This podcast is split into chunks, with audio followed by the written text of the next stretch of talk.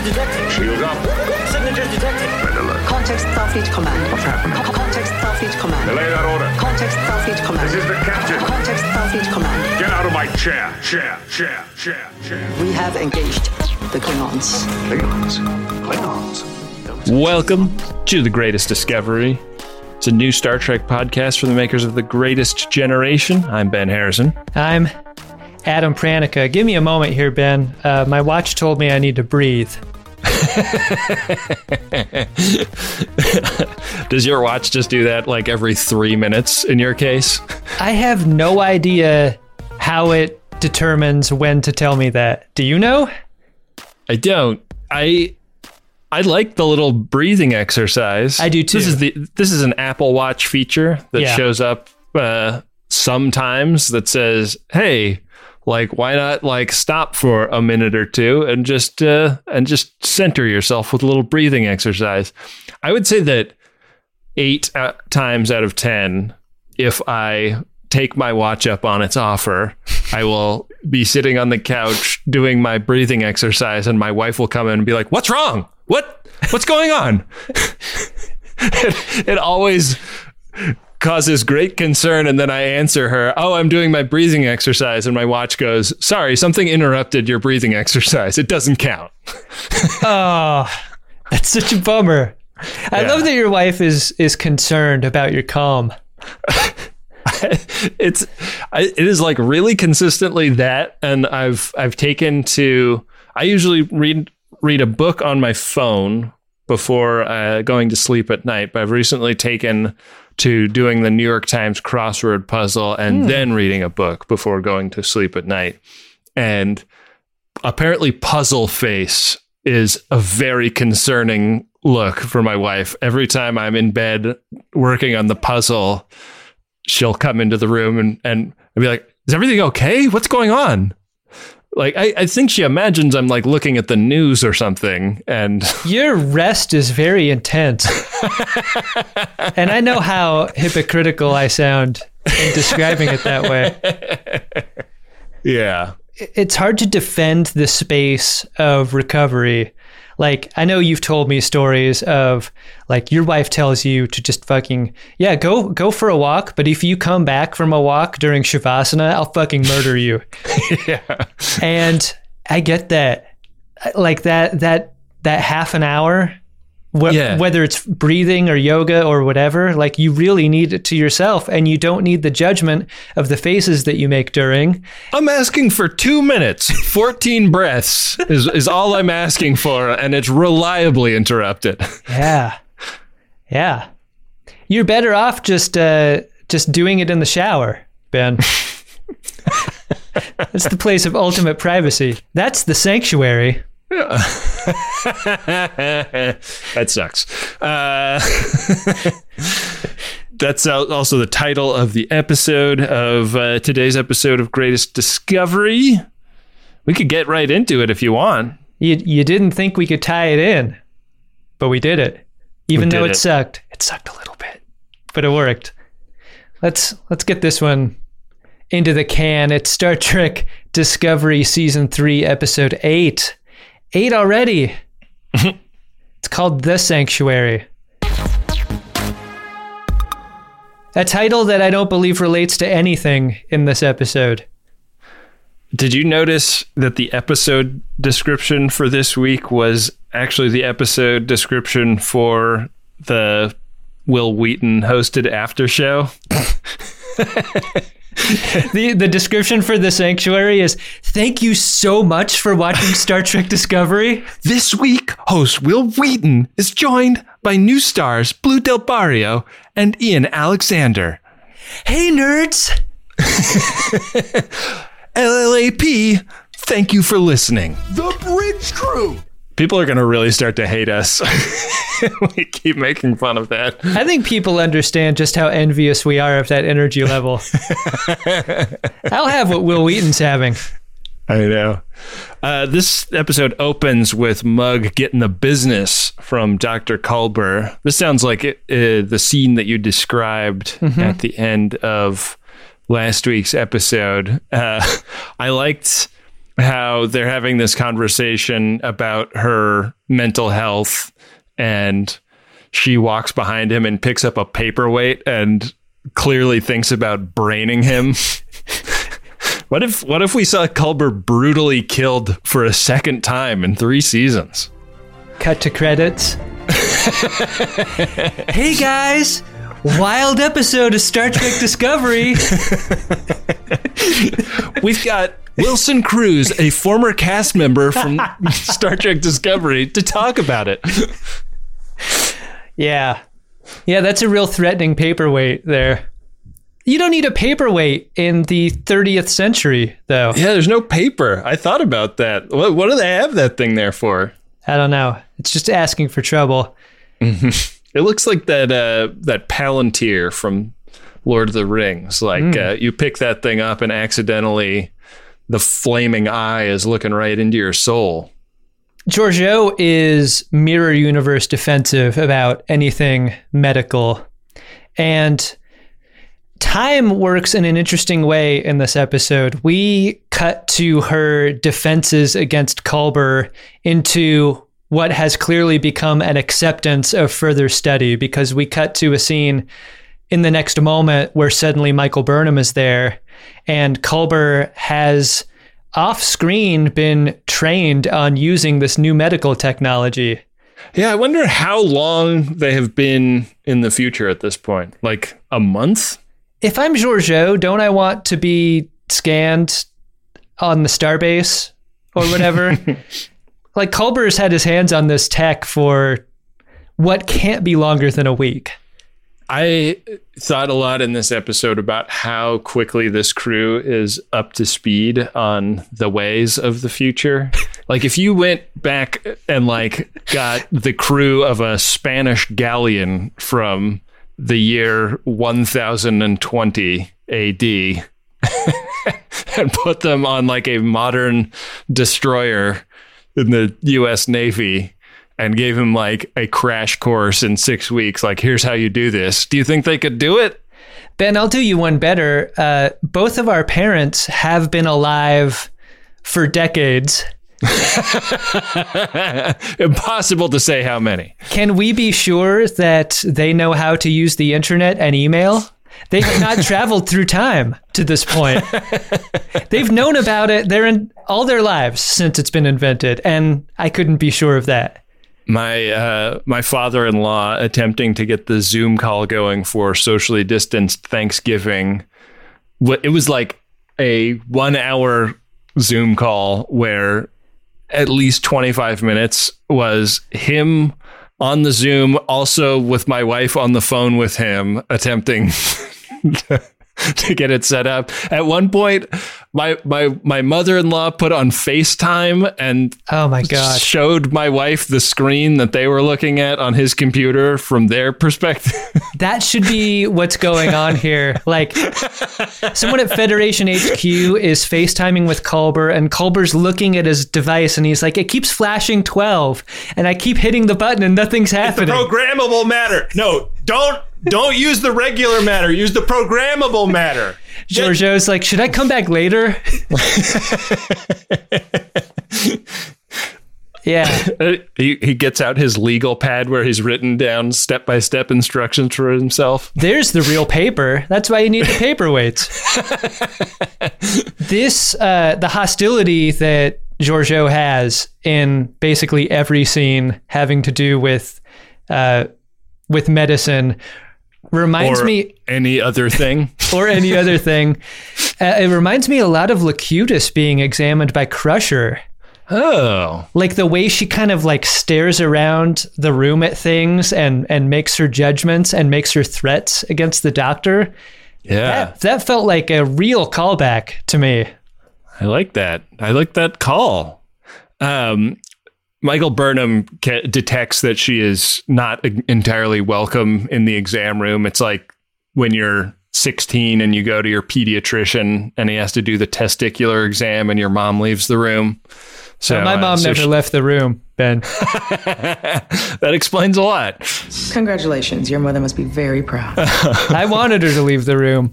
God, I wanted that. I mean, I looked at my, for some reason, female pediatrician's eyes and I said, Can't you do something about the mom in the room? Could you persuade her, possibly? no? Okay. All right. Book needs to head home to his home planet of Kwejian.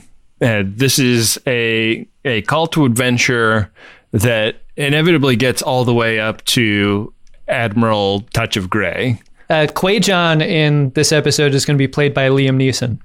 What is that a reference to? Qui Gon from Star Wars. I I went down such a road of trying to think if I could come up with a runner uh, using viral rap star Kreayshawn that uh, that I just could not compute the the Qui Gon bit. You ain't no Barbie. I see you work at Arby's. Number two, supersize. Hurry up, I'm starving. You would kick that comedy hacky sack at me, and I would just let it fall to my feet. I, I couldn't possibly keep that in the air with you. So I'm, I'm glad. Okay. I mean, it would have been neat for me to admire, but I could not have Yeah. joined in. Yeah, I, I watched several Kreayshawn videos on YouTube, uh, and I enjoyed them. So Yeah. I don't know if she's still I don't know if she's still active. Maybe you could reach out, do a wellness check. Yeah. So uh, the deal with his planet is that the burn, when it happened, didn't just fuck up starships; it also damaged subspace. And the, uh, one of the things that meant for his planet was that their moon changed orbit, and these things called sea locusts came out of the oceans and started fucking up all the crops on on on his planet. And uh, I got the sense that his planet is a pre-warp civilization. Like the the um, when they talk to the admiral, he starts talking about how Osyraa has used like her power to kind of make vassal states of all these pre-warp civilizations. He's clearly really burned up about it because he hates pri- uh, prime directive violations, and the Emerald Chain doesn't give any fucks about them. so, so hence the like, like no no replicators uh, on Book's home planet, I guess. I mean, all of this is suggested in dialogue, But when we finally get there, it looks like leaf peeping season in Vermont. Like nothing about what we see on Kwejian visually suggests the kind of blight that we're being told about, right? Yeah, well, he talks about their harvest, and it seems like their harvest has something to do with the trees. Yeah. So I don't, uh, it, like, that is not elucidated super well. We cut to a Rush song that actually tells that story, and it's like, it's very long, even for by Rush song standards. I think Robs might know what I mean. Okay. Uh, I sure don't. I think it's weird that Book asks Michael Burnham for permission to go do this thing, to go check in on the brother. And Michael's like, look, Kwejian is very far away. Uh, it's unlikely we'll be able to get that kind of permission, or if we don't, like your ability to get there without warp drive is going to take two weeks or something. right. So she doesn't she doesn't want him taking a work trip that lasts that long. So she suggests they take the entire discovery. And this is a a rare scene where she suggests a mission that Saru and the Admiral like are both pretty quick to agree is a mission worth doing. Like the Admiral's like worried about risking the disco for this, but it, like Saru gives him gives him like a mental framework for why they should do it, and they just go do it. Saru's like, look, Admiral stock photo of early onset gray hair. We we need to make a Star Trek Discovery episode here, and this sounds like the makings of a nice tight episode with a, a single planetary mission that we can go fix. what do you say? And and the Admiral's like, we got an episode here. Go get All it. right, people. Just make sure you get enough coverage. we get a, a little interlude back on the uh, the Rust Belt planet where uh, where Ryn and Book were enslaved with Tolor talking to Osyraa. We meet Osyraa finally here. Yeah, the Wicked Witch of the Emerald Chain. Mm-hmm. Those nails, man. Those are those are scary. Yeah, they are they like Jackie Joyner Kersee nails? you can tell that she's of the ruling class and not of the labor class with nails that long. I feel like you really have to live in a programmable matter world with nails like that because, like, typing is much easier when the keys are floating up to touch your fingers. Right. Osyraa does not seem particularly nice to her nephew here. Her nephew is really in a state of groveling. Yeah. He doesn't really understand why he's in as much trouble as he is. And uh, sh- she reveals that it is because he let Ryn get away. Ryn was the was the real prize, and and she kills Tolor over this. Like she, Tolor asks for a pardon and actually like attempts to bribe Osyraa in order to get it.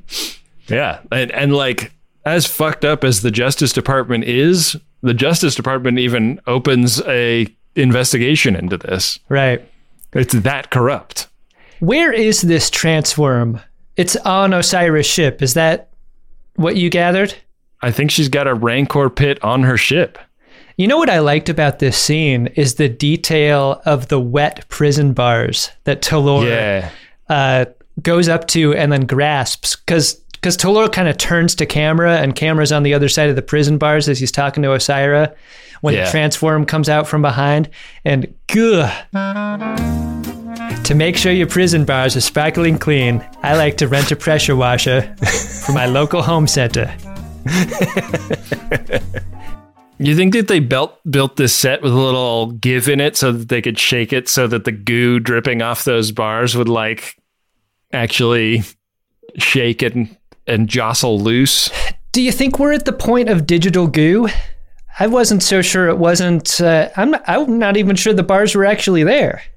I think those bars are there. They're Yeah. the digital goo.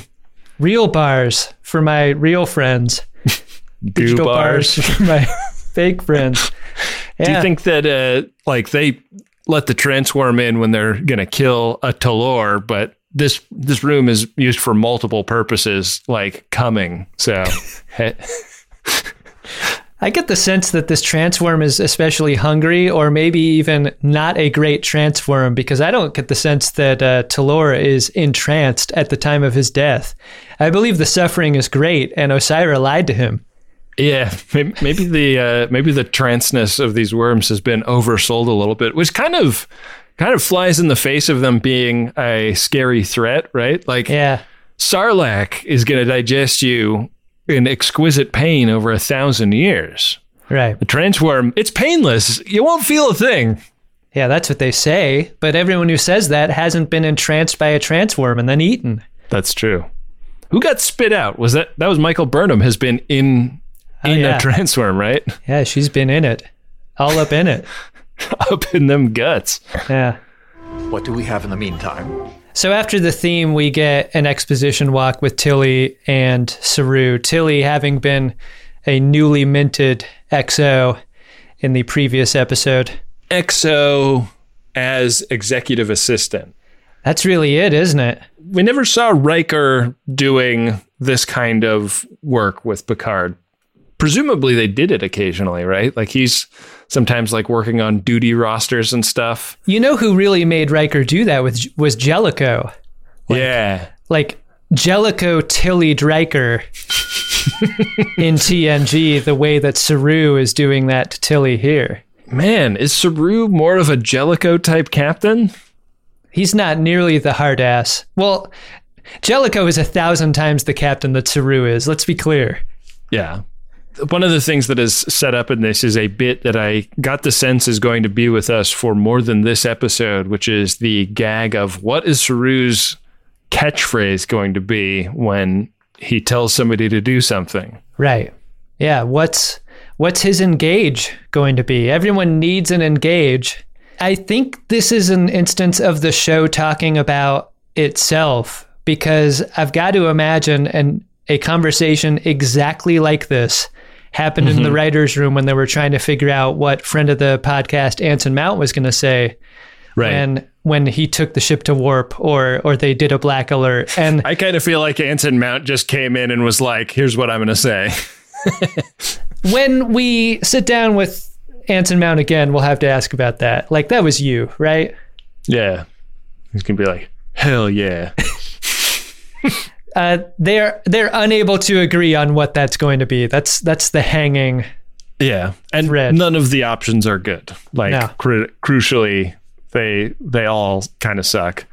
But um, they end this conversation by walking into the science lab where Stamets and Adira and team have f- have kind of worked out the the combination of the black box data and the uh, and the data that they got from Ni'Var, and they actually have the like ground zero of the burn. The nebula, it's the Verubin Nebula. Now, this is a nebula that's made with Swiss cheese, sauerkraut, Russian dressing, and a vegan pastrami. Oh, I'm I'm, I'm so happy. we always do this. it always works. I love it. Delicious. You wouldn't think that you could make a nebula with vegan pastrami taste this good. It's an idea too good for Star Trek Las Vegas. They'll never put it on the menu, even though they should. Oh man, yeah, like that dumb hot dog bar. Give me a fucking break. Give me Verubins. Verubins. Yeah, Verubins all day. How many Verubins did you have on Saturday, Ben? You're looking, Oh man, you're looking a little I had one. flushed. I had one for breakfast and one for lunch. You know, it's a Verubin makes a great breakfast when you put an egg on it, which I did. ben, uh, That's called a Verubin Madame. significant moment here when when they they start listening to the nebula and they hear the sound coming from it, and it's Yeah. the song. It's the song that uh, that the Barzans hummed. It's the song that Gray plays on the cello. It's the earworm That's weird. of the galaxy that they hear in this thing. And then Saru's like, no, turn the bass up. Turn the bass up in my headphones.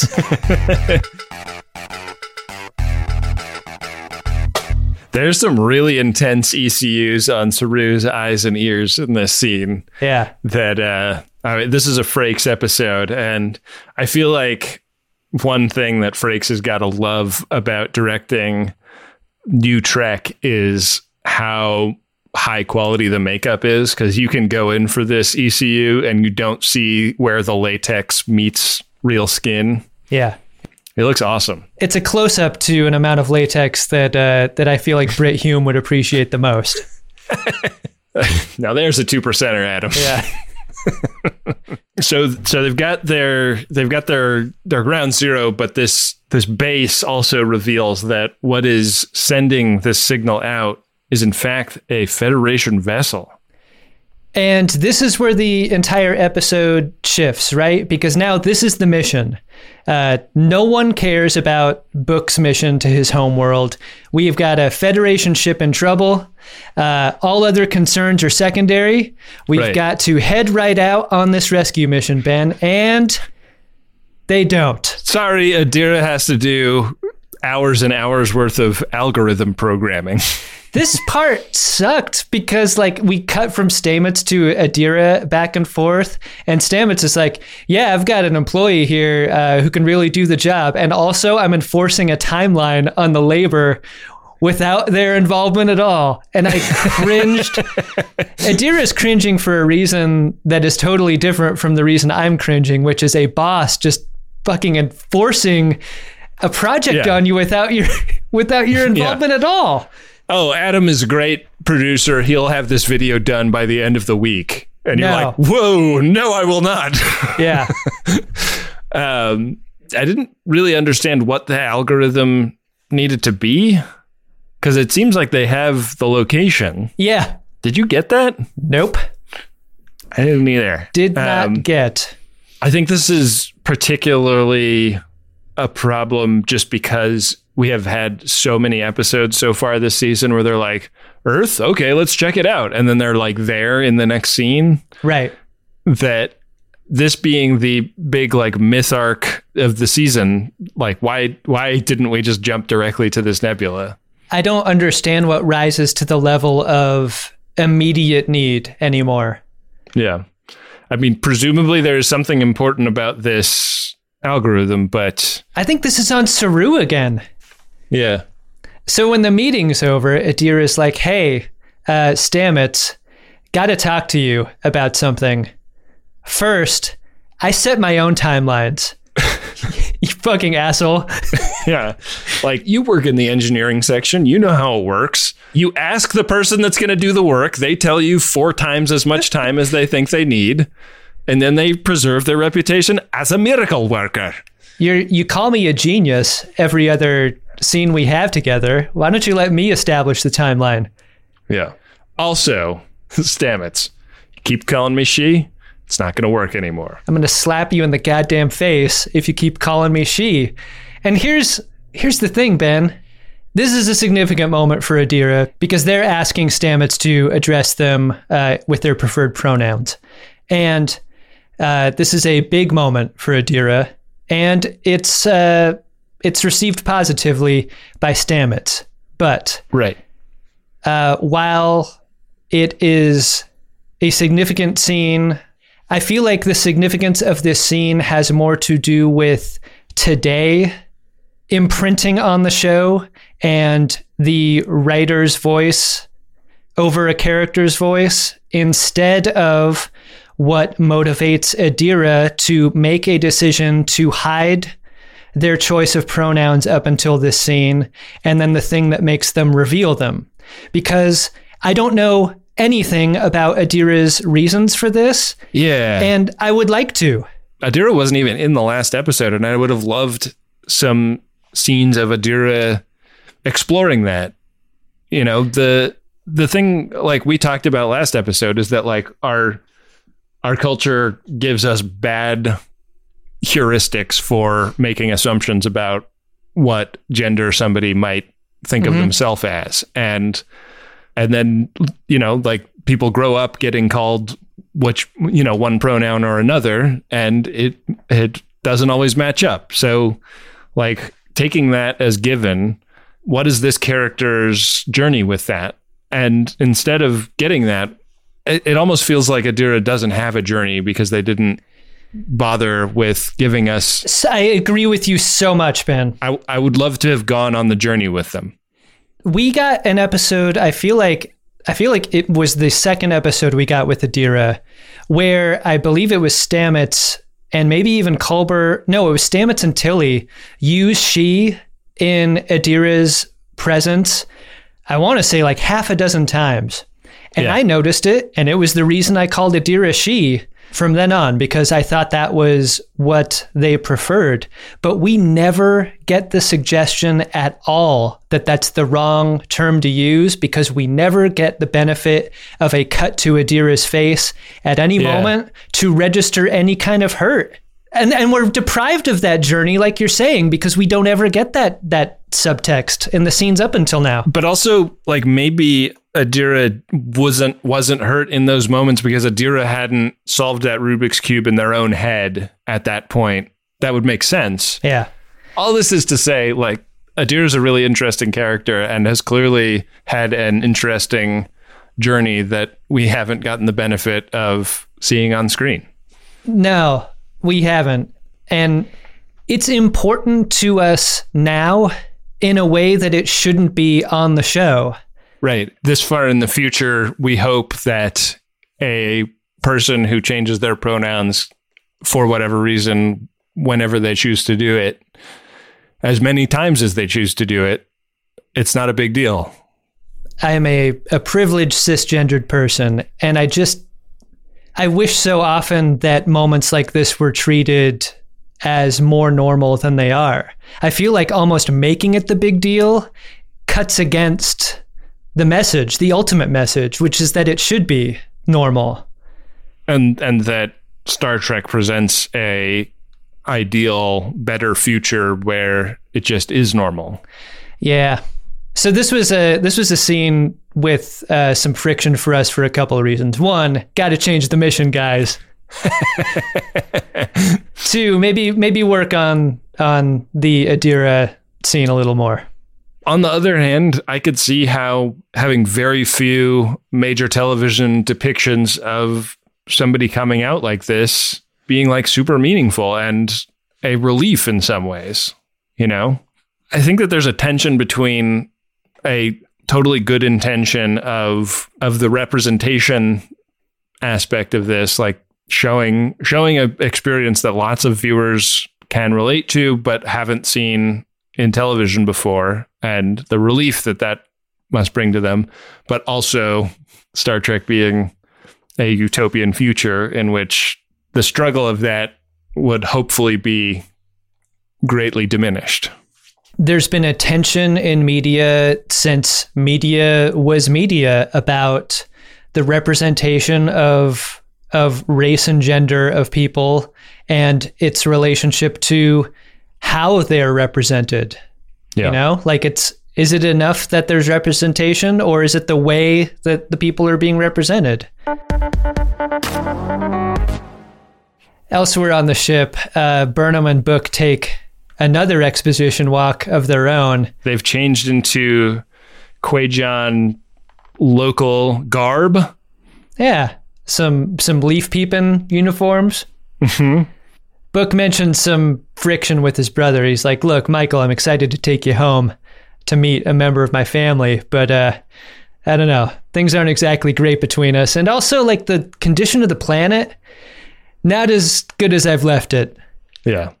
Uh, my brother Kyheem, you know how what I do is I go around and I find trance worms and uh, bring them to safe places for them to live. He kind of does the exact opposite of that. You remember trance worms, right, Michael? I mean, Michael was uh, was part of the like trance worm liberation front for an entire year before Discovery showed up. Yeah, she was the Yasser Arafat of the trance worms. Burnham is exactly how you want your special person to be ahead of a trip home to meet a family member. She's like, Yeah, it's going to be fine. You don't have to Yeah. pre defend your weird family members. Like, families are weird, and I get that. My mom's a Qowat Milat. You think uh, there's anything your brother's going to throw at me that, that is going to be worse than that? Yeah. She pulled my pants down in a courtroom. I'm lucky she didn't cut my head off with that fucking sword that she brought. Yeah.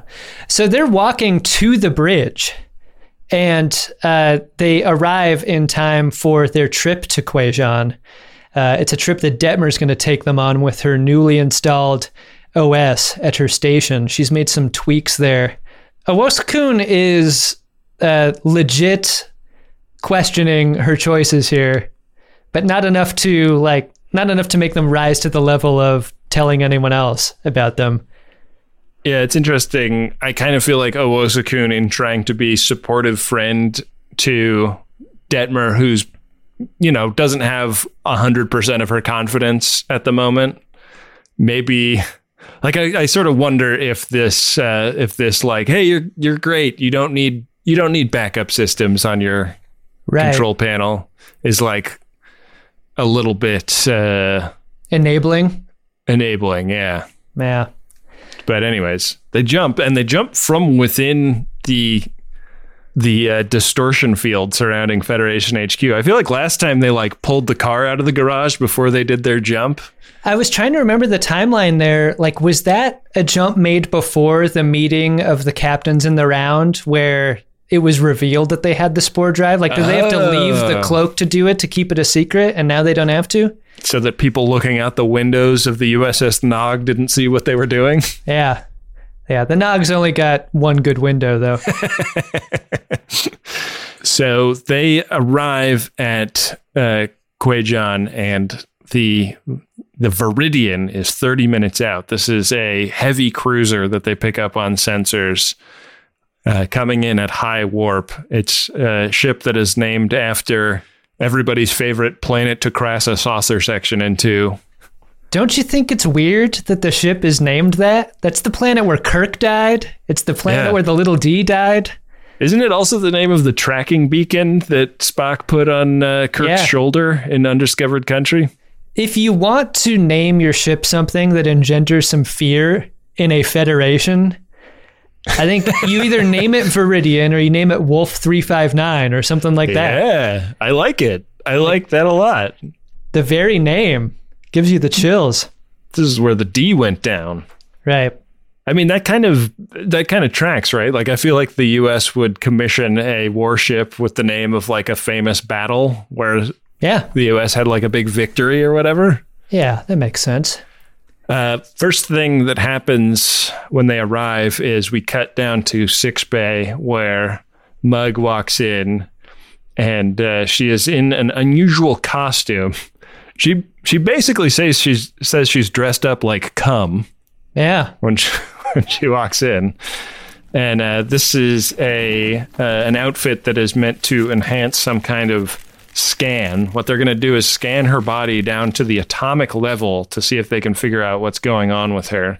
And it's uh, Dr. Culber and Dr. Pollard doing this project. I couldn't stop thinking about how hot and sweaty her feet have to be. I always notice a bodysuit that has that has footies. Yeah, she's they're kind of uh, it's a very like form fitting footy pajama. Yeah. Do you think it has like the the butt flap of a union suit so that you can go to bathroom without getting entirely undressed? She has a medical emergency later and she's clearly like very sweaty. Like I I don't think they added sweat to her in those scenes. I think it's just the bodysuit working as advertised. That sweat that would be going into socks, but it has to come out of her forehead. Yeah. There's also a scene with Stamets and Adira. They're uh, they're having a little jam sesh, and Adira is, I guess, taking a break from this urgent coding project that Stamets has put them on. Are these Adira's quarters?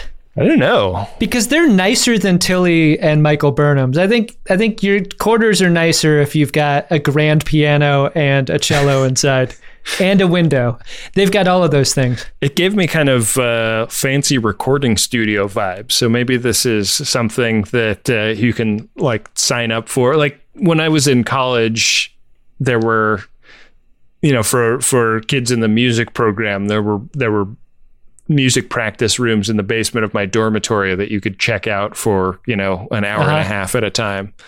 So maybe that's what's going on. You know what else is strange about this scene? Is that Star Trek speaks in a language that goes like crew person does a thing. There's a chirp at the door. The the crew person says come. That person enters and then they have a conversation. Adira's playing their instrument and Stamets enters and sits at the piano, but it's not shown in coverage. It's only shown in sound. We cut from Adira's face to Stamets at the piano, and that's how that sequence works. It felt like something was missing there. it almost felt like a dream sequence or something because Yeah. it feels so out of outside of Adira's urgent coding project and also that like that visual language feels different. Like in the previous scene, Culber and Dr. Pollard are standing in sickbay and the door rings and Right. Culber says, come. And Mug walks in in her seaman suit and he says, whoa, not literally. I feel like there's a super cut out there of this moment every time it happens on TNG, and it is 17 hours long. Yeah. I also thought it was interesting that Stamets was sitting at a grand piano, but when he says, uh, Why don't we play something? G minor. And then he picks up a saxophone and starts playing yakety sax. Did not see that coming.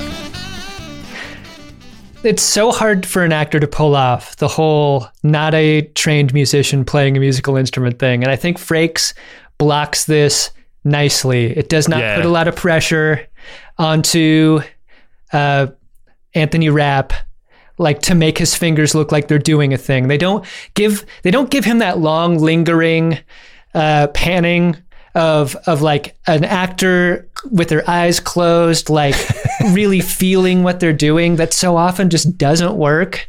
Yeah. I think this is a this is an actor's director doing an actor's director thing and and getting him a little bit off the hook here, which is good. I always wondered about that as a person who I took piano and drum lessons when I was a kid for years. I took piano lessons.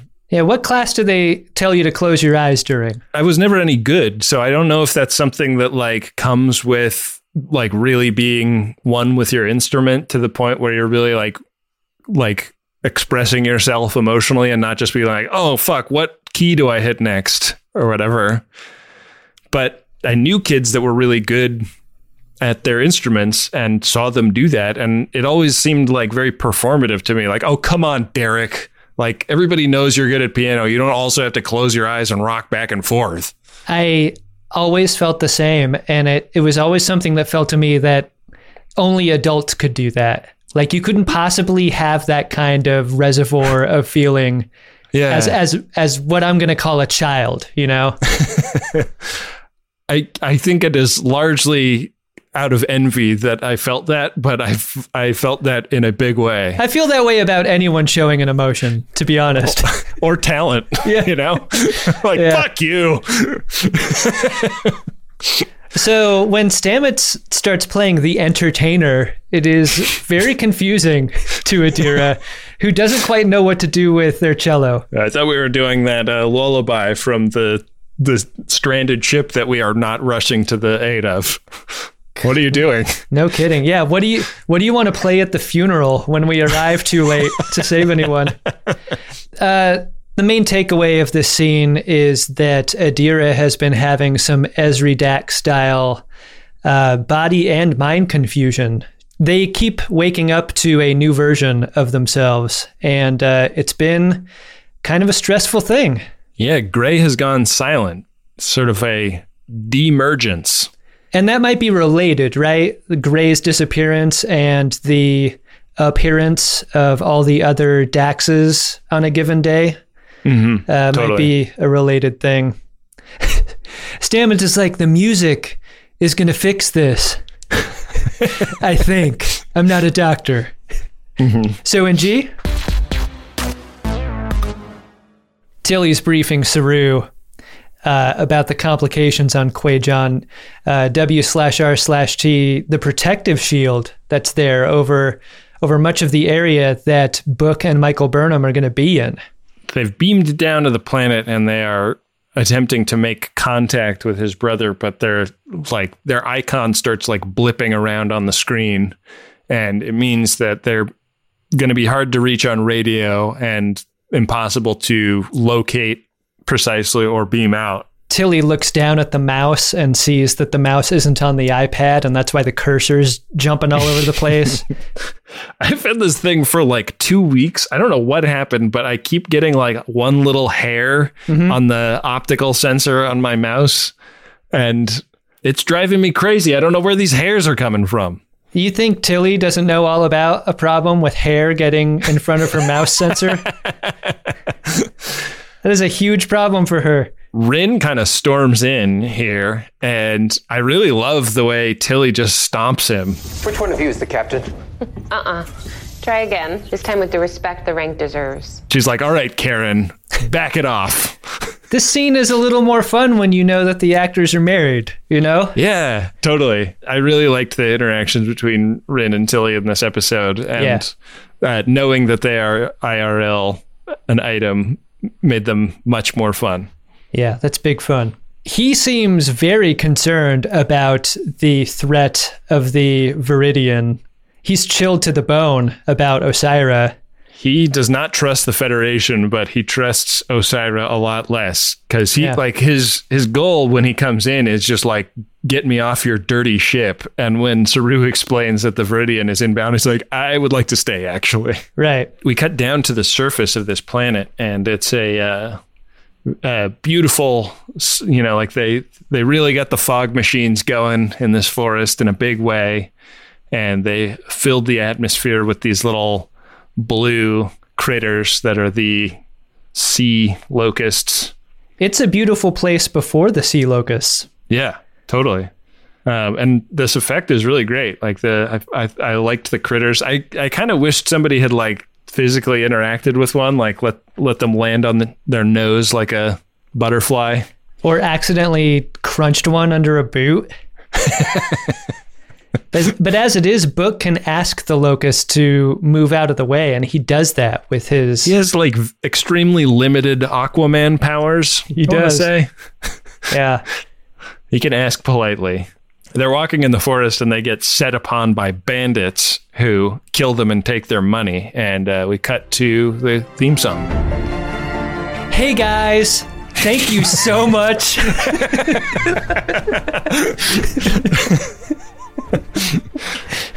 we'll do it as long as it's funny to us. so, uh, back in sickbay, we got to check in with Mug to see how the body scan is going. And uh, she has a bit of a medical emergency mid scan. Yeah. She has one of these flashbacks that we've seen before. We see the body, we see the blood, we see the dagger, we get the yell of San once again, and uh, and they and she sort of busts out of the scan. This is a moment where Culber and uh, Pollard are like, "Should we shut off the scan?" And Culber's like, "Hell no, we gotta. We're almost done. We gotta finish the thing." They're arguing about this, but it but it's Georgiou that actually busts herself out of it. Does Georgiou have the same thing as that Barzan guy on the seed ship? Oh, like being out of phase. He was in a transporter when they get hit with a solar flare or something. So I maybe they came up with the wrong explanation for why that was happening to him. Is that possible? when I shallow fry uh, some food for dinner, oftentimes, like later on that night, I'll my face will look like this. Like- really got to go after it with a tea tree oil uh, pad cleanser on there. I, I really recommend getting a splatter screen, Adam. yeah, I should do that. Culber produces a, a splatter screen for Georgiou in this scene. Sets it on the rim Pollard's, of the. Pollard's like, no, we don't need that. We're using future tech here. How fucking cagey is Mug that she is like she is like busting out of the the bio bed after a medical emergency, but still with it enough to like pickpocket one of these sensors that they put on her. How well does one clip show device work, though? Don't you need two? Also, I think if your patient is phasing, I think you gotta. I mean, look, I, I don't like saying this any more than you're gonna like hearing it, but I think you gotta put. I think you have to restrain her. You can't have her walking around the ship if she's phasing around. That's how accidents happen. You can't just let her be like, "All right, well, anyways, ta ta, bye bye." That's dangerous. Yeah. Back on the planet's surface, we visit uh, Kyheem's house, which is pretty nice, pretty uh, pretty well appointed pad this dude lives in.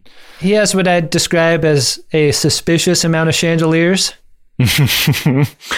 Yeah, I mean, Book kind of makes fun of him for uh, being as well paid as he is because literally, like, what Kyheem does is capture trance worms and give them to Osyraa, which is the way this planet compensates her for the use of the repellent that they use to keep these locusts at bay. If the if the locusts are uh, near the trees, it messes up their ability to feed their population, and they've they've sort of sold out the trance worms to uh, to contract with Osyraa for this uh, technology. It's it's a little unclear like what the repellent is, but it uh, it is clear that they haven't had access to it in a long time because the locusts are everywhere. What's clear is that none of the produce on the planet uh, can be marked as uh, as organic because they're using this pesticide to get rid of the locusts. Yeah, That's not good. Um, but uh, this this is the scene where we realize that this is actually a trap. Uh, Kyheem was asked by Osyraa to uh, to do something to summon Book because she knows that Ryn and Book are traveling together. She wants Ryn back, and uh, Osyraa's like, you got to do something to summon Book, and Kyheem's like, well, uh, I could send him a message. Osyraa's like, yeah, do that. That's the big plan. Uh, her ship shows up. It's a big chunker, and I like how it also has separate nacelles. Like parts of it are unconnected from the rest. yeah, I noticed the uh, design of Osyraa's ship on a screen in the background of the bridge in an early scene of this episode. I think like right when they're about to leave space dock, they've got a diagram of her ship up on one of the screens Oh, in the background, and I was like, "Oh, that's a bad continuity mistake. Yeah. Should not have had that up there." No. But um, it's a cool ship. She uh, she basically makes it clear war is on the line with like it's Federation v Emerald Chain if she doesn't get Ryn. That's uh that's the stakes and everybody played right into her hands. She got exactly what she wanted. Everybody gets a Keenan reacts here to Osyraa's FaceTime, her hollow FaceTime, I guess. Owosekun and Detmer look at each other and Owosekun goes, "That jaw, what the fuck?" Ben, I was just going to say that. What is up with the chin continuity with Osyraa? Osyraa did not look like this earlier. I feel like uh, I feel like all of the Orions have kind of lanterny jaws, though. But on the uh, on the Rust Belt planet, Osyraa didn't have this jaw there. She didn't. No. Maybe it was just an angle thing. I think you need to choose a tasteful lens when you're doing the uh, the FaceTime, Osyraa. Maybe go with an 85 and uh, Yeah. set the camera back a couple more feet. d- the FaceTime adds 15 pounds to your jaw. Yeah, Osyraa should uh, should get into boxing with that lantern. She's got some major jaw in that. I'm, I'm looking at the, I'm looking back. It, it's not real because in the earlier scene she does not have that jaw, and then the later scene when Osyraa FaceTimes with with Kyheem, also also not the same jaw. It's got. I think they're. I think they must be putting a prosthetic on the actor's face, but maybe like shows up bigger in some scenes than others or something. It's so noticeable. Yeah, it's wild in the FaceTime. Yeah. This starts a lot of cross cutting between Book and Michael Burnham's storyline and the situation on the disco. Like an intense amount of back and forth happens, which I don't think that we're going to do for the purposes of this episode. No, But uh, we'll try our best to uh, summarize. we've talked for so long. This episode is really long. Um, and we cut out most of our arguments. Right. I mean, we don't. Rob does, but the deal is like we need to know what what this is all about. Why is Osyraa's so freaked out about Ryn specifically? Because he didn't come across as being the linchpin to our operation when they found him enslaved and antennaless on that other planet. No, he had his linchpins cut off. Saru calls him up to the bridge and is like, "What gives, man? Like, why is she so crazy about getting you?" And he won't spill the beans. He, he it seems like he knows, but he won't say why. Right. And then Saru uses Starfleet protocol to justify a kind of response to Right. Osyraa's attack on the planet. And this is underway at this point. Osira has, just before this, demanded that Kyheem give her book and Michael Burnham. And when he kind of equivocates, she starts bombarding the planet from orbit. Yeah, she's like, "You have five of your Earth minutes."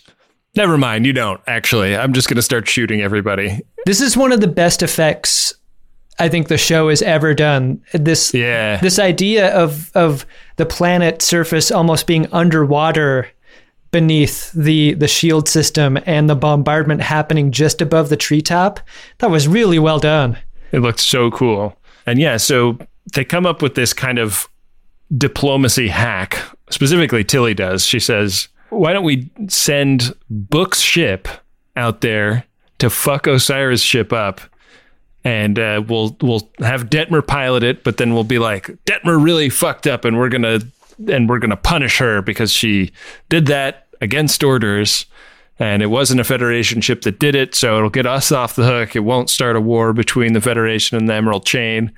Saru loves this idea, and uh, and we get a, a pretty like a pretty intense space battle sequence with Detmer and Ryn on board Book's ship. I could barely hear them talk to each other because Beastie Boys Sabotage was playing so loud. Yeah. When the red alert starts, uh, Mug sort of gets screwed by the bell because she's just about to hack into the ear pod that she stole from Dr. Culber when uh, when he he comes up behind her and the red alert has started and she she says she knows she's dying and he says it's not exactly what you think it is.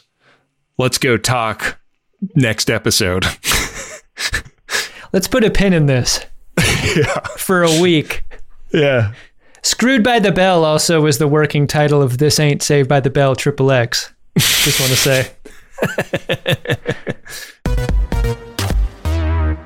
Michael Burnham and Book leave to try and shore up one of the orbital defense systems because there's kind of like, oh, like we've got five minutes left on these shields before the photon torpedoes that are raining down on the planet start to break through. And they're running through the forest when Kyheem's people set upon them with those wood rifles, which are revealed to shoot arrows. I was shocked by this. I love future wood. The look of these rifles is so cool. It's a pre-warp society, so they would they wouldn't have phasers maybe Yeah. or disruptors or laser beams or whatever. yeah. They shoot arrows. I Michael know. Burnham shoots a guy in the chest with an arrow. Ouch. Yeah, yeah. They uh, they they beat these guys in a Star Trek fight. I mean, it's all like radio silence. They can't they can't communicate with the ship and stuff. But um, Detmer and and Ryn's gambit works out insofar as they disable the uh, the Viridian and and cause Osyraa to have to warp out of there, but uh, not before kind of promising. Surely you know this means war. Right.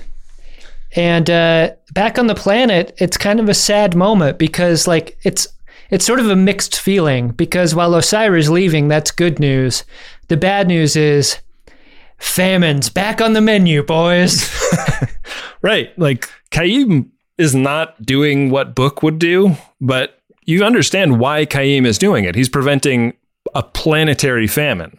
And like it's a deal with the devil and he knows that. He's uh, he is a character that is not totally beyond redemption at this point, but because Osyraa's left, feel, he feels like he has just doomed his his own kid to certain death. And Can I ask you a question, which is don't you need to see some inhabitants on this planet that aren't just Kyheem's thugs? Like, don't you need to see families and farmers and what have you to really get the stakes? Because I think we know five people on this planet, and we're being told this is a planetary disaster in progress. Yeah, it's a it's a pretty classic Star Trek thing of there don't really seem to be that many people here. Yeah. But it's also just a classic TV thing, you know? Like I was watching Curb Your Enthusiasm the other night and it was an episode where Larry David like runs into an Uber driver he had earlier in the episode. It's like that doesn't happen in Los Angeles. Like Yeah. ever. like Larry like Larry David lives in an LA where you bump into people you know all the time and it's just not a thing. Uh, when this is something that David Letterman said one time. He said, "When you're a famous, the entire world feels like a small town." So maybe hmm. that's how it feels when you're Larry David Or Kyheem. or Kyheem. Yeah. a suggestion is made because Michael Burnham has seen what Kyheem and Book can do with their with their powers of an empath. She says, "What about Wonder Aquaman powers activate?" She's like, "How much time do we have left on this episode?" Oh shit! This is where I need to save the entire story. she saves the day here by Yeah. by connecting the deflector dish to to the brother's book.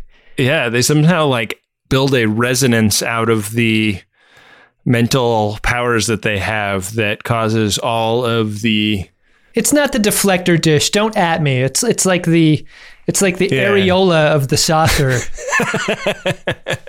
amplifies what they're doing. The chanting. Yeah, the ship lactates all over the planet's surface, and the sea locusts take a take a hint and head back to the ocean. get our god shot here, though. Mm-hmm. Which is nice. I loved I loved this sequence. It was really pretty, and um, again, the Discovery has solved a 120 year old problem for another planet it has visited. Pretty nice hit rate for them at this point. Yeah, Earth is like one of the few that remains unsolved, right? What you want to do is build up a winning streak before going into this nebula and trying to save a Federation ship in distress. Maybe mm-hmm. that's why they put it off. Mm-hmm. Yeah, Need a few more reps. It's like in any like RPG, you want to like grind a little bit and get your stats up before you Yeah. go fight the boss battle. Yeah. We get a little scene in the mess hall. It's uh, how Detmer got her macho back. Um, and there's a little moment between Tilly and Ryn about why Tilly really admires what Ryn did, and he spills the beans on Osyraa. And I think this is really interesting. The Emerald Chain feels to me like a direct analogy to the Federation before the burn. They are running out of dilithium and doing increasingly desperate things to preserve what they've got. And Ryn is one of the only other people that knows aside from Osyraa. And now Tilly knows. That's why she wanted him back. Also, why wouldn't Osyraa just kill him if like why did she cut his antenna off and put him on slave planet? We got to make a season of TV here, Ben. Yeah.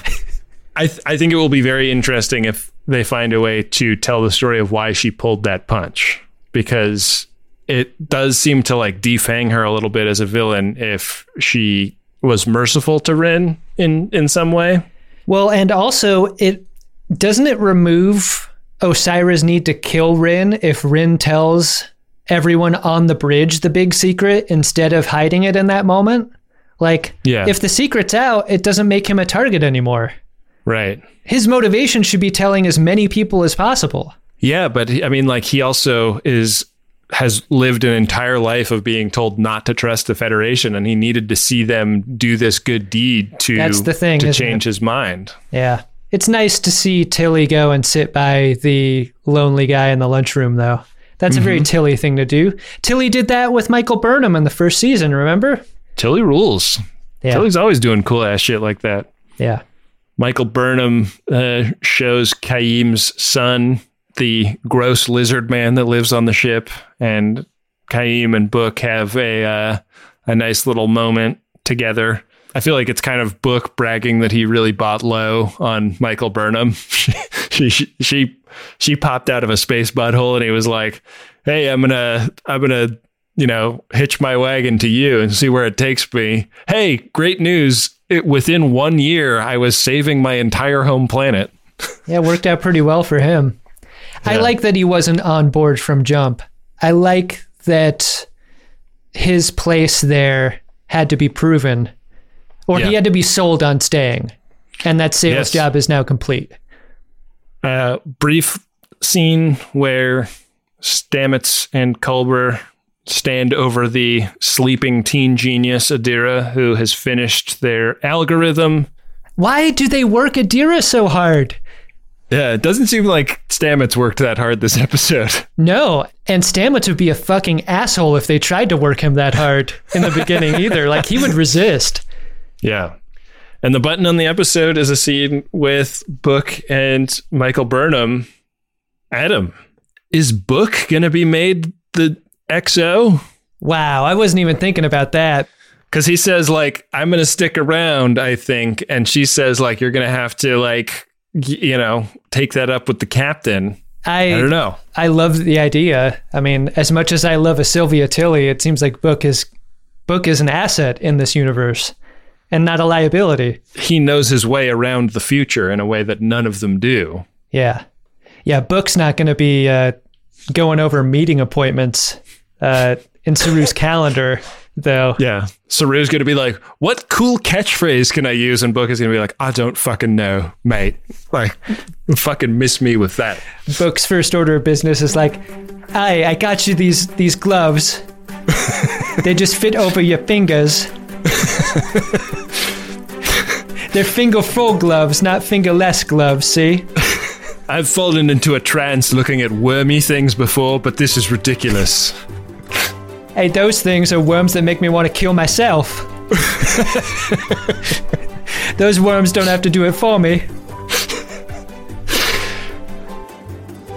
Uh, that's our episode, Adam. Did you like this episode of Star Trek Discovery? I mean, story wise, this is another episode with another planet, uh, with a problem to solve. And we're another step closer to what? Exactly. They don't even call back this ship at all. Like once once the computation is done, shouldn't that have been a moment where all right, dishes are done, man. Now now let's go let's go save this other ship. I wanted to be thinking about that the entire episode and and I was prevented from doing so. So I hate I hate fighting with the episode about what's about what it thinks is important, and I feel like this is one of those uh, episodes where I was in conflict with it throughout. You know, and I think that makes it hard for me to to like this ep uh, individually. I'm still like I'm still enjoying the season. I'm still very open to where it takes me, but I don't think this episode this episode didn't feel like a great step forward in the story. I guess we met Osyraa. yeah, we met Osyraa. In meeting her, we also took her off the board too, because if she has this uh, Achilles heel with the dilithium, like all you have to do is wait her out. Like, what's Yeah. the threat there? Have we removed the threat of Osyraa with this news?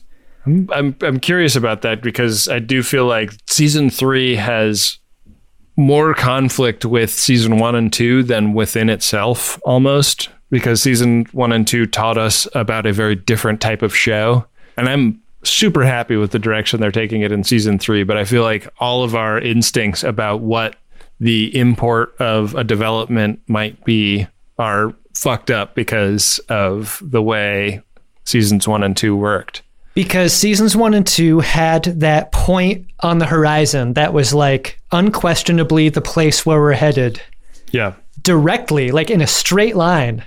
And there are no straight lines this season.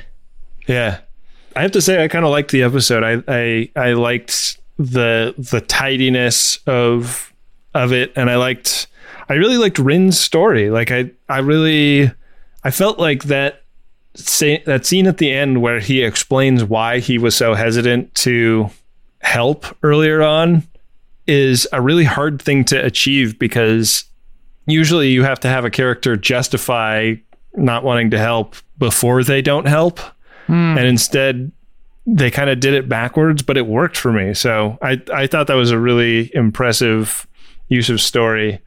Um but i agree like the like the planet felt very like we're running around in in the forest behind our house with the camera scale of visiting a planet and you hope with the budget that Star Trek Discovery has that we would get to see a city and some bedraggled locals that are on the verge of famine and and like get to know like what we're fighting for in this episode. Makes me wonder to what extent uh, quarantine was a factor in second unit, stuff like that, you know? Yeah, I wonder cuz cuz it was shot before quarantine started, but maybe they but maybe they still have to go gather second unit stuff or whatever. Man. Who knows?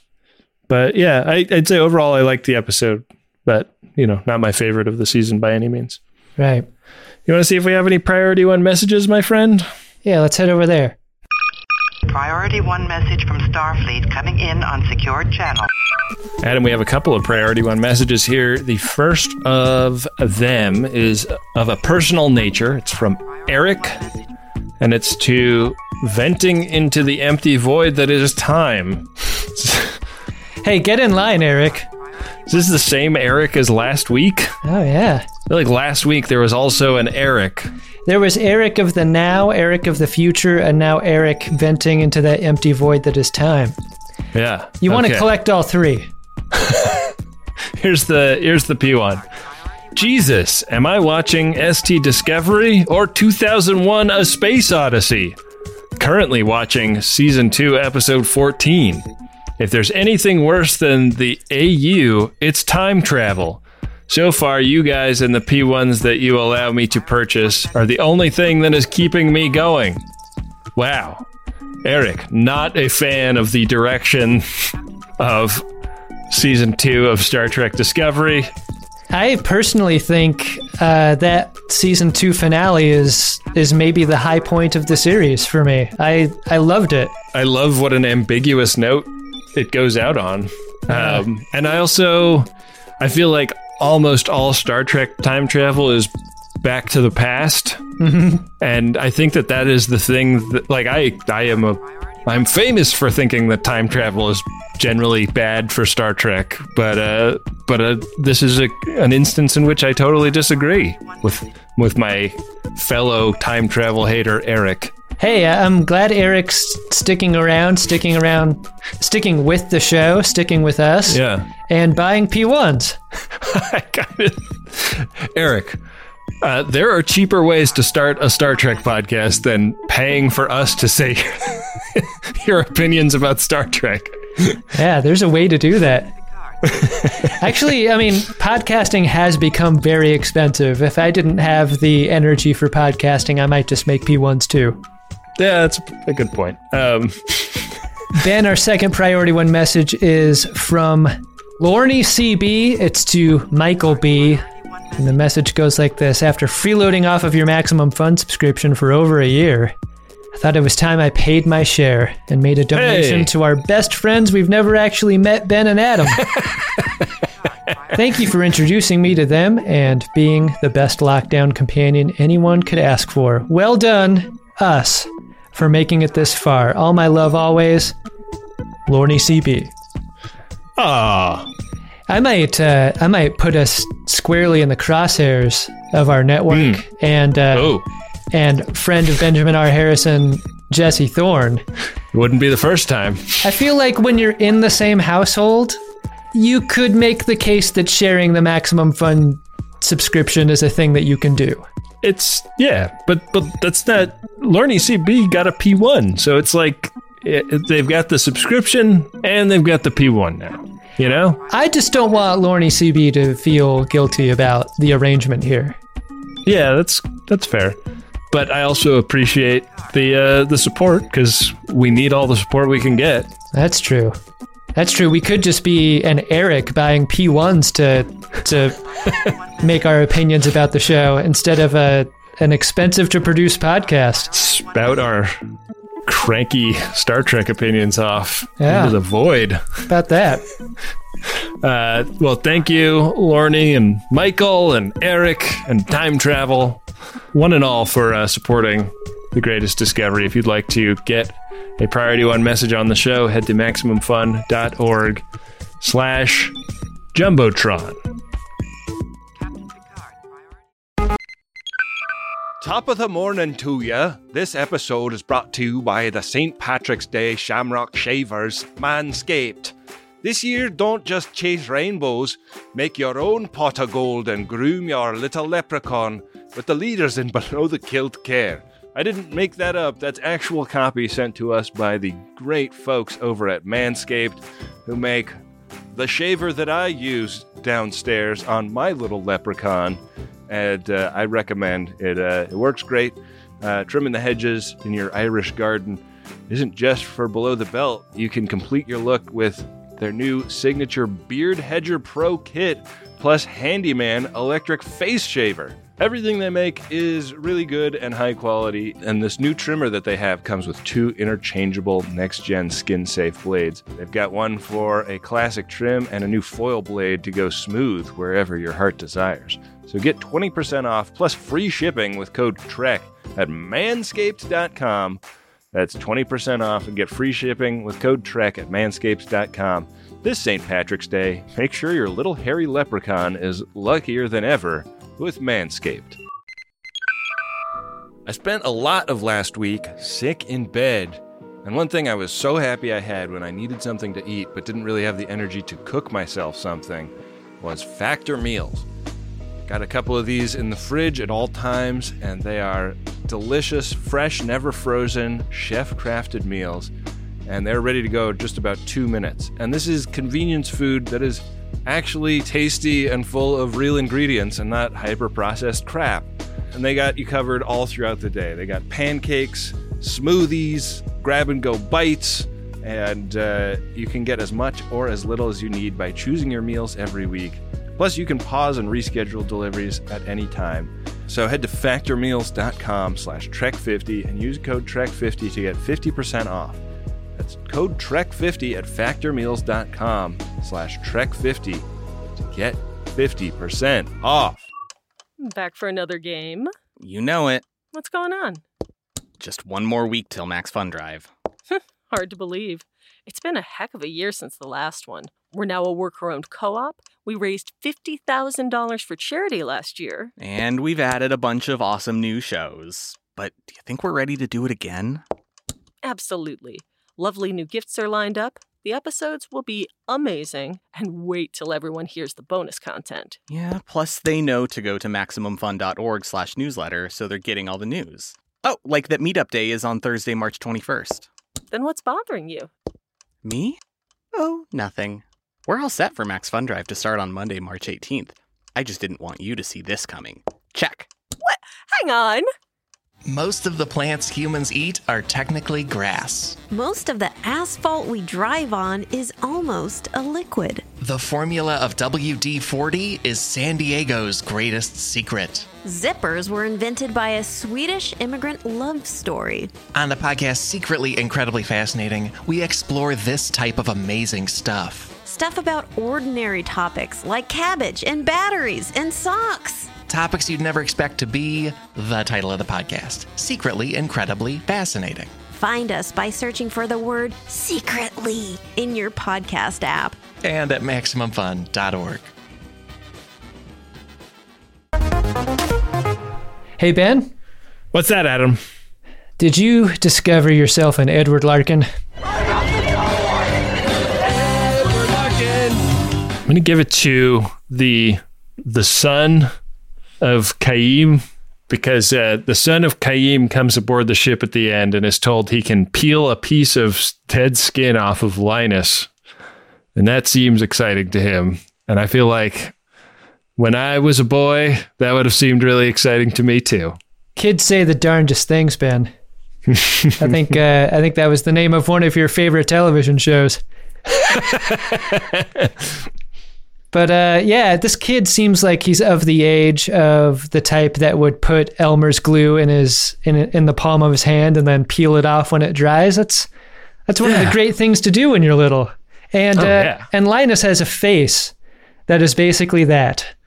I'm I'm just into that shit. I I know it's gross to other people, but like I was listening to an episode of Judge John Hodgman the other day, and they were talking about a product on Hammacher Schlemmer that you can buy. That's a thing that you can stick into your ear, and it broadcasts HD video of the inside of your ear to your phone, so you can uh, so you could scoop out earwax. Oh yeah, I saw that. And they and they were making fun of that, and I was like, I have that, and it's one of my prized possessions. You have that? Yeah, I totally have that. No way. Uh, do you think I could borrow that sometime? It's not really the kind of thing you share. The you can order them off Amazon for a surprisingly reasonable price. I think it's like less than thirty bucks. I've I've had to join up with my wife's extended family Secret Santa list, and you know they're asking Yeah. for gift ideas. This is uh, this is white elephant written all over it. This is the perfect white elephant gift. because when you drop that onto a list of people you barely know, oh, Oh, yeah. boy, the questions. I can s I Yeah. can hear them now. The questions that will primarily be asked behind closed doors Right. by people going, "What the fuck?" I'll never hear the questions. That's the best part. Yeah, yeah. It's also a gift for my wife, those questions. Did you have a uh, an Edward Larkin in this episode, Adam? Here's the thing, Ben. Detmer kind of jaked Book's ship here. And so that's why Detmer's going to get my Edward Larkin. Yeah, she kind of did. Here's a note for Book. You might want to turn on sentry mode on your uh, on your ship if you were to if you leave it behind on the disco, so Yeah. someone doesn't jake it while you're gone. That'd be a good idea. if they went down to the shuttle bay and they're like, ah, shit, he left it on cloak. We have no way of getting in.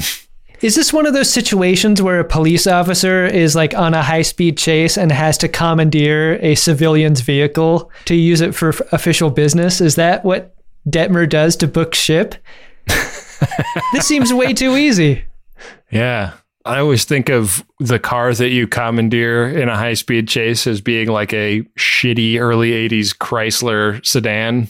So, You want to know what's science fiction about this episode, Ben? That book isn't fucking pissed about his ship being taken and damaged in the process. yeah, he's he's pretty chill about the 8 points of hull damage from the uh from the photon torpedoes hitting it. Yeah. He's a better man than I. He's no Han Solo. Yeah. Well, uh, what do we have coming up on the next episode of Star Trek Discovery, Ben? We we really have to go digging to find the preview. What'd you find?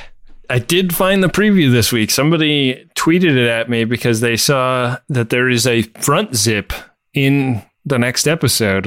A, a TNG front zip appears briefly in this in this trailer, and uh, I mean, come on, what what more could you want in an episode of Star Trek Discovery? I mean, I know Eric, the time traveling uh, P one writer, is going to be pissed, but I like a front zip quite Yeah. a bit. That's a that's a nice callback.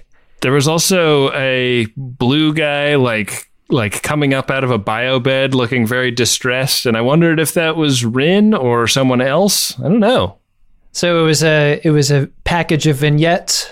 You didn't Yeah. get a scene per se. Didn't really get a scene. It was it was it was a proper edited Huh. promo. Um, but it looks like the uh, the bespectacled in- interlocutor that is the foil for Mug is going to be back as well. Oh, I'm I'm excited for uh, David Cronenberg's return. Very good. Yeah. Very good. Yeah. So uh looking forward to next week, but we got to leave it with Rob's from here. We've given him a, a very fat episode to edit. Sorry, Rob's. Sorry, Robs, we love you. We love you this much. I just I just held out my hands at a width of 90 minutes. yeah. At the length of the of the timeline. Yeah. All right. Take it away, Robs. The Greatest Discovery is a Maximum Fun podcast hosted by Adam Pranica and Ben Harrison and produced by me, Rob Schulte. Our theme music is by Adam Ragusea, who happens to have a fairly successful YouTube cooking channel that you should all go check out. And if you'd like to listen to more Trek, why don't you dive into our back catalog? There's a lot of episodes to discover. We've covered every season of Star Trek Discovery, Picard, Lower Decks, some comic books, some interviews. It's a whole lot of fun. And don't forget, you can now follow us on Twitter and Instagram under the handles Greatest Trek. Those social media accounts are run by the great Bill Tilley, and we really appreciate that. Thank you, Bill. If you'd like to help out the podcast even more, why don't you head to MaximumFun.org slash join and become a member. For as little as $5 a month, you'll gain access to all the Maximum Fun bonus content. Thanks for listening. We'll see you next week with another episode of The Greatest Discovery.